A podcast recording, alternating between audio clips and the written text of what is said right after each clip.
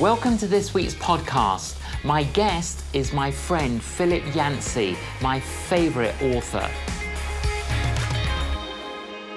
Welcome, Philip Yancey. Great to have you on the program. Thank you, J.John. I'm coming from Colorado, very different than the view you're seeing. Uh, in fact, if I just tilt my camera a little bit, you can see outdoors. There's oh. a lake, there are trees, there are beautiful mountains out there. And this is a retreat where I go to do my my intense writing. Now, how how long have you had that retreat place? Oh my goodness, probably uh, over 20 years. I, when I'm home, in, in the old days, faxes, telephone calls, now emails, social media just keeps me from doing what I should be doing, writing. So I have to get away, unplug, and and find a place more conducive to it. Now, just tell us a bit more, Philip. How how do you? What's the rhythm for you when you go there? Do you go there for days or weeks? I usually go about four to five days in advance, um, and and then I come home and pick up everything that's been going on while I was gone. So kind of a week on, week off when I'm and, in the middle of a direct writing project. And then are you are you quite disciplined about a, timing? Uh, what would be the rhythm of your day? I'm just very curious. well, as you know, writing is all about mental focus. You, you've got to have one thing on your mind. And when I'm out here, ignoring everything else going on in the world, my brain does things that it doesn't do at home. So I will go to bed at night with a problem, not knowing how in the world I'm going to solve this problem and I'll wake up and know the answer. And that never happens to me at home because my my brain is being pulled in all these different directions. But if I'm working on a book and only on a book and I only spend a few minutes for lunch, breakfast, dinner, you know, I'm just thinking all day long about that book, it gets all of me working toward the same thing at the same time. Absolutely. I, re- I remember when you were, uh, you and your wife Janet were with us in our home here in Chorleywood. I hmm, remember mm, you yes. and I had a conversation, and, um, and, and I said to you something like, um, I'm a speaker that does a little bit of writing, but you're a writer that does a little bit of speaking. well, that, I think that's very accurate. Um, as you know, in the old days, publishers would sell your books for you, but now the only way people know that a book is out there is if you yeah. go out there and, and announce it and tell them. Absolutely. So I have had to learn to do the speaking, and I enjoy that because I get to I get to hear stories from readers who have connected with my material. There's nothing more satisfying than to see the the full circle of something that I'm working on today. Maybe two years from now, somebody will come up to me and say, "Let me tell you what that book meant to me." That's that's why we do it. Absolutely, but you know you, are so good, Philip, at telling stories, and um, we had the privilege of having you come and speak at our evangelist conference. So we had 200 right. evangelists for three days, and you came and spoke each day. And as I reflect on that, I, I think you imparted to us. I think the word impartation, you know, in the sense that you you you gave us a little bit more faith and a little bit more hope and a little bit more love. I think you you have a great empathy for mm. people, and that's all. I've always loved that about you. Mm. Well, the, those people, they're the ones on the front lines. They're the ones doing the work. And uh, I have the privilege of writing about people who are involved in kingdom work, who are working with sexual trafficking, or um, many doctors and nurses in hospitals, and and those who are in developing countries or on the front lines in Ukraine, for example, sending humanitarian aid, and and frankly, I feel kind of guilty that I'm not one of them, but I my my gifts are not in that direction. I no. I'm not I'm not skilled in, the, in those ways, but I can from the from the rear support those people on the front lines and try to in, inspire and encourage them and just remind them how important the work that they're doing is. Well, you're doing a great job, Philip. I interviewed you nine years ago, mm. and um, my final question, because I saw the interview yesterday, my okay. final question in the interview was, What's next? And you said, I really want to write a memoir. Well, there you did. you did. Where the light fell. Tell us, first of all, about the title. Yes, I will. It, it's a quote from St. Augustine, and he said, I couldn't look at the sun directly, it was too bright, but I looked on where the light fell. And gradually, those rays took me back to the sun, took me to God.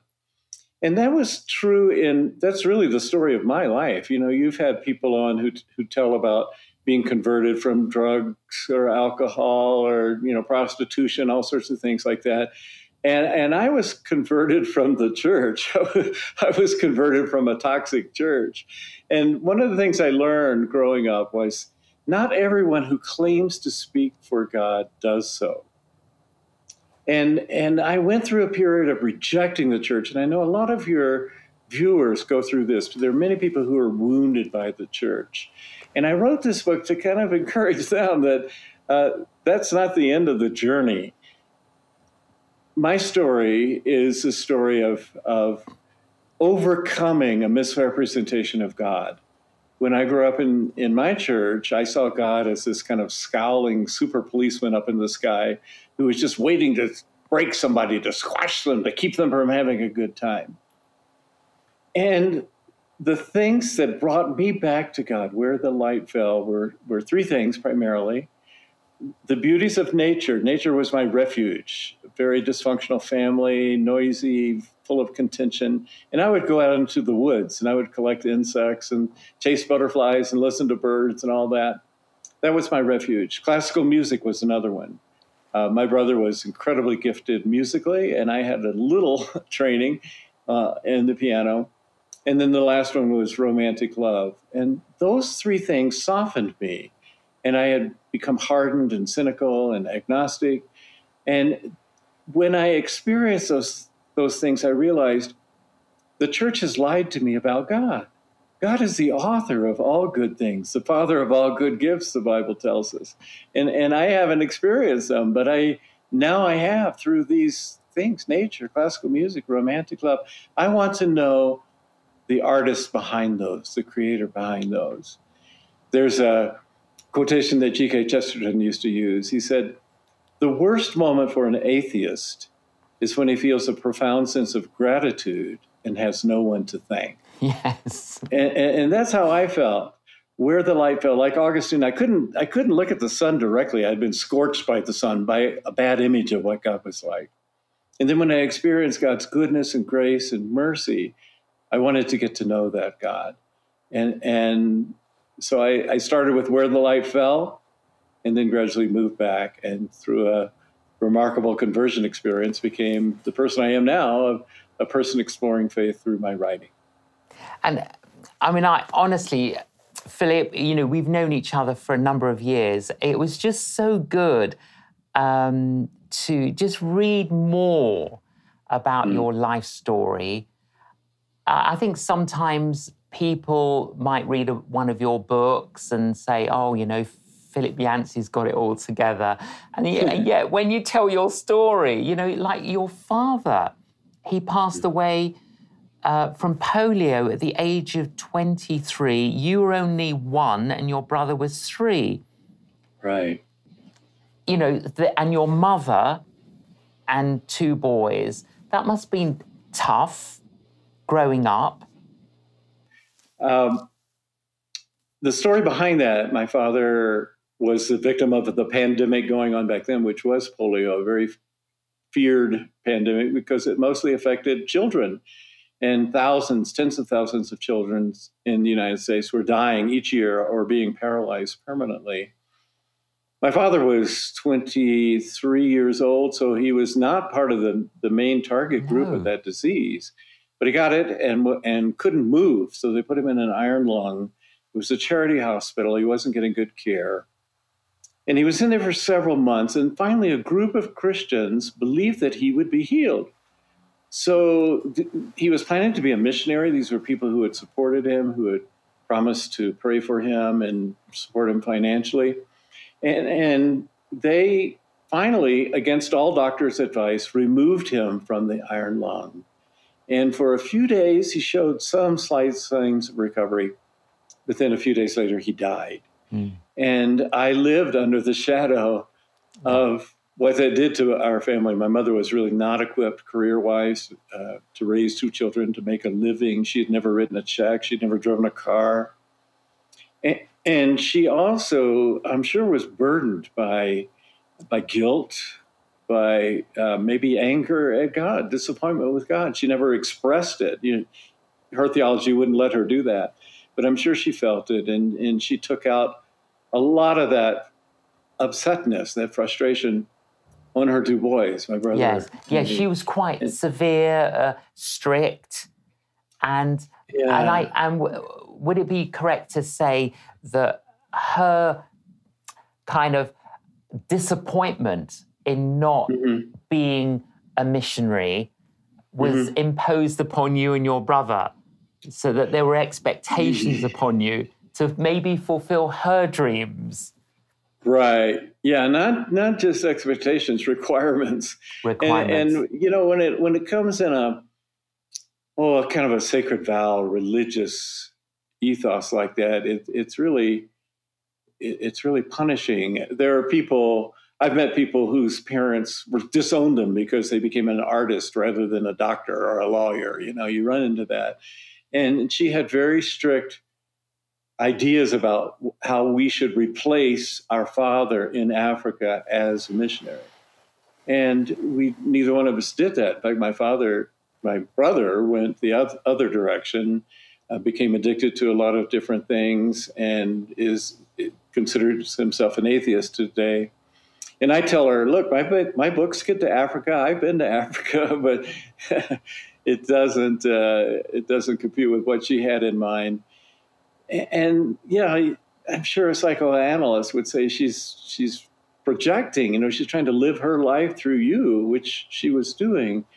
And I had I learned about how God respects our freedom and lets us even turn against God um, because He so values human freedom. Yes. He doesn't want a robot. He wants people to love Him because of who He is. And humans aren't as good as God at loving. you know, we tend to love with strings attached, especially parents. We want we have these ideas of what our kids should be, and and if they are going a different path, we want to interfere. We want to change. We want to fix that, and it's. Uh, it's a different style than God than God uses, frankly, Absolutely. for which I'm so grateful. Now, you grew up in a church uh, that wouldn't allow African Americans to become members. Uh, so, Absolutely. Yeah. I mean, just saying a... that now, I almost like can't believe it. The deacons actually printed a card. I, I think in the book I reproduced this card that says essentially, uh, "You're not welcome here. We know you're a troublemaker. If you want to know more about Jesus, call this number, but don't come to this church." and and it's astonishing as you look back on it but this was true they they they kept african americans out it was a thriving very missionary oriented church but it kept getting smaller and smaller and shriveled and finally just went out of business and they sold their building ironically enough, to an African American congregation, and the walls are rocking again now. Isn't that incredible? That is amazing. Uh, but just picking up on something you said earlier, Philip, um, obviously, uh, the church you grew up in, the family environment uh, was not healthy. But, and many people today are disillusioned with the church Mm. And the church has become a hindrance rather than a help. Yeah. And they often infer, you know, I like Jesus, but I don't like the church. But they give up on faith. What mm. would you say, particularly as you have experienced this and come through? this comes up all the time, J.John. I'll be sitting on an airplane, and if I'm really busy, somebody may say to me, "Oh, oh do you live in Denver, or are you coming from another town?" and and uh, what do you do? And if I'm really busy and I just don't have time to talk, I'll say, "Well, I'm a Christian writer, and I write about existential uh, issues of faith." And then they say, "Oh, okay," and they never ask me another question. but, but but often when I have time, I'll engage in conversation. What do you do? I'm a Christian author. Oh, really? You know, I used to be in that when I was young. I went to a summer camp and we went to church and I was really into that. And then and then they tell me their story. And it may be the way their parents were treated when they got a divorce, or maybe the way a gay person was treated in their in their church, or learning about science in university that conflicted with what they had heard in church. And they'll tell me these stories, and and I'll laugh and say, "Oh, you know what? It's it's a lot worse than that. Let me tell you my story." And they'll say, "Wait a minute! I thought you were a Christian author." And I'll say, "Well, I am. I do write. I write about my exploration of faith." But it would be a bad trade to forfeit a chance to have an opportunity to relate to the Lord of the universe who created everything here because of the way some somebody treated you 20 years ago or your family. You know, that's, that's a bad trade. So let's separate out that church from, from the reality. And uh, people are open at some level. They, most, most people do feel some sort of religious feeling, some sort of spiritual thirst. And, and one reason I wrote this book is for people just like that. You know, don't give up on faith just because of the church or the way some of its representative have, have behaved. Now, as a journalist, we also do great things. I love to write about those things. There's a lot of beautiful work going on all over the world right now by Christians who are on the front lines following Jesus, doing what Jesus wants them to do. But we're human beings and God gives us freedom and we muck it up. And, and so my message is don't judge God by the church. Uh, they're they're quite different. And and in my own case, I had a pretty toxic church that I had to I had to sort through. I had to straight fix.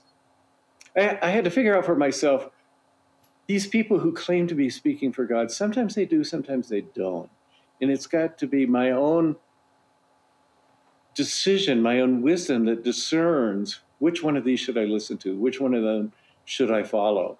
And as a journalist, I kept going to the people I could learn from and want to be like rather than the people I could poke fun of or, or find fault with.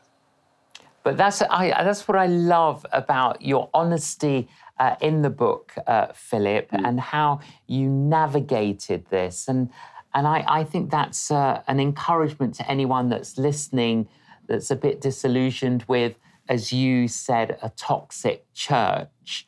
Uh, I often say, well, have there been mistakes made in the name of medicine?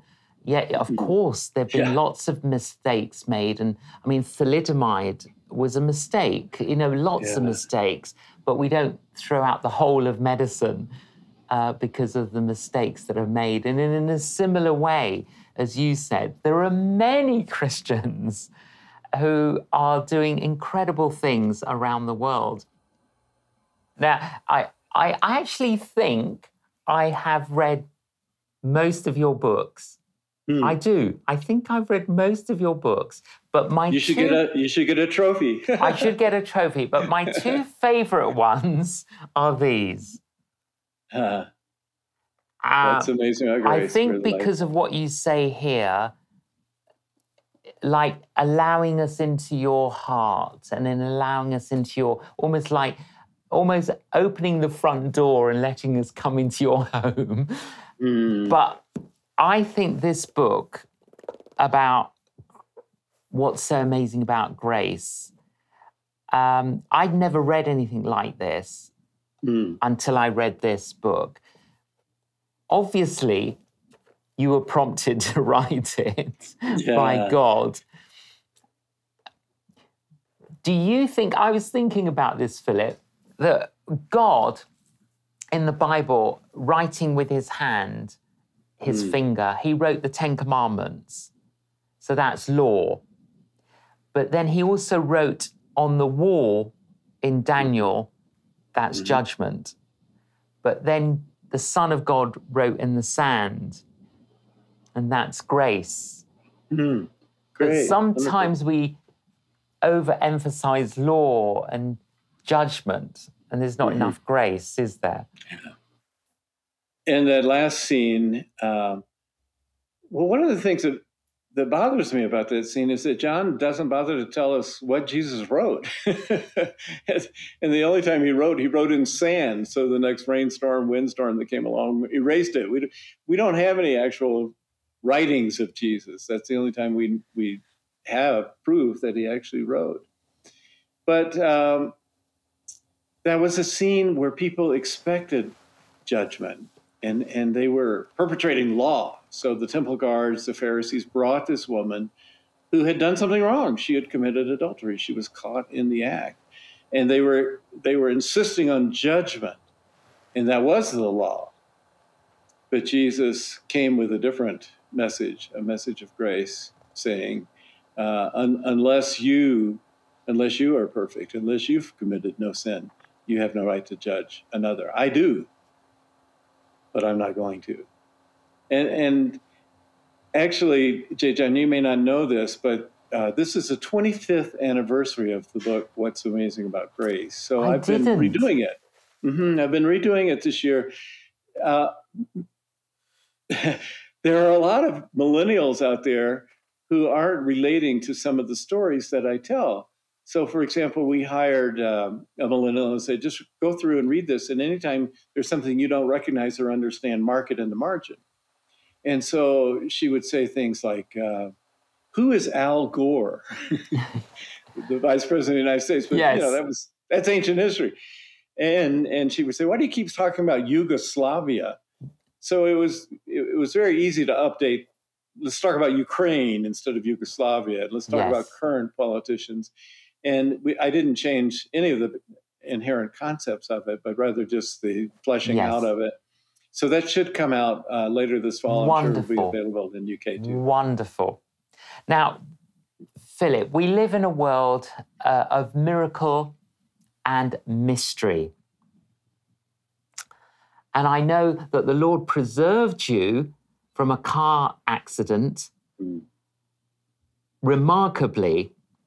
Uh, he did preserve you, but recently you were diagnosed with Parkinson's. Right.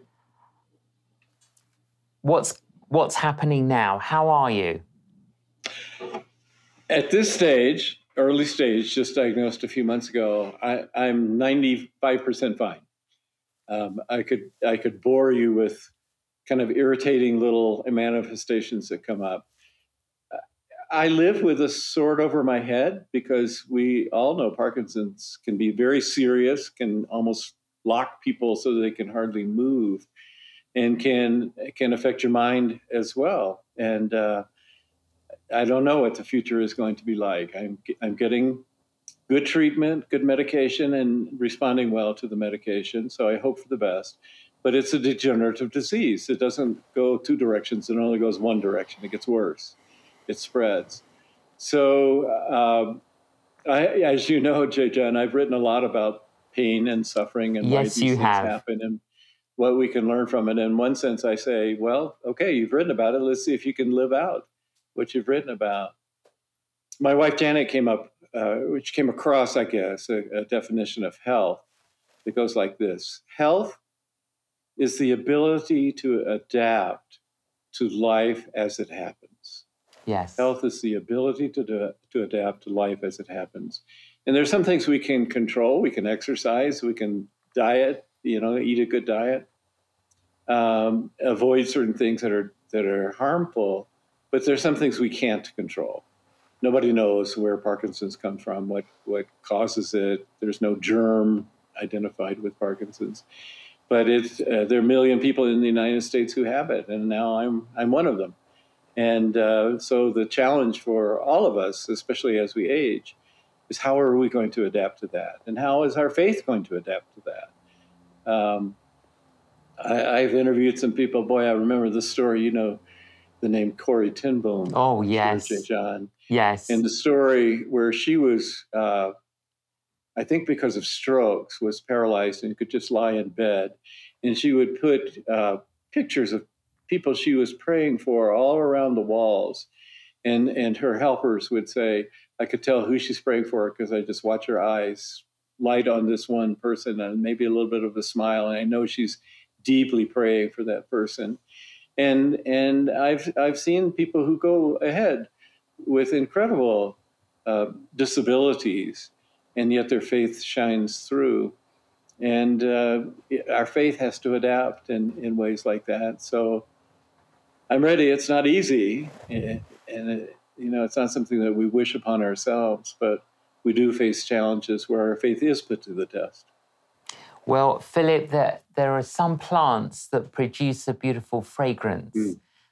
but they only produce a beautiful fragrance when they're crushed. And mm. I think mm. sometimes we don't always realize um, the aroma that the Lord is producing. And uh, I do love that Romans 8 uh, scripture that the Lord yeah. can work it all for good, even yeah. if it's not good. Yeah. Philip, I'm so glad you didn't go to Africa. uh, of course, I know some people have to go, some of us have to go, uh, but I'm glad you didn't go um, because I think God had a global reach for your ministry. Hmm. And um, I am one of the beneficiaries of, well, not only knowing you personally, uh, but just being able to sit at your feet and soak in these. Philip, really appreciate you uh, taking the time in the middle of your writing uh, to join us on the program. Thank you, Philip. Well, J.John, you've been a friend, and I, I, sit at your feet too. I get your books and and learn from you, and, and thank you so much for all that you're doing because uh, you're not only in Africa as well; you're around the world and affecting people, and and that's you know there are a lot of bad things about technology, but one of the good things is that things we're doing right now can be spread across the world with viewers that we may never meet in this lifetime. Wasn't that amazing? Wow. I love talking to my friend Philip Yancey. I'm always touched deeply and stirred, and I'm sure you have been as well. Thank you for joining us on the program. Please join us again. If you could ask God anything, what would you ask? Life is full of big questions. In his brand new book, Will I Be Fat in Heaven? and Other Curious Questions, J.John answers 38 questions that we ask about God, the Bible, the world, and everything in between. How can God the Father, Jesus, and the Holy Spirit be one? Why do we believe the Bible is true? Will we recognise family and friends in heaven? And life's ultimate question Does God care about me? Get your copy now at canonjjohn.com.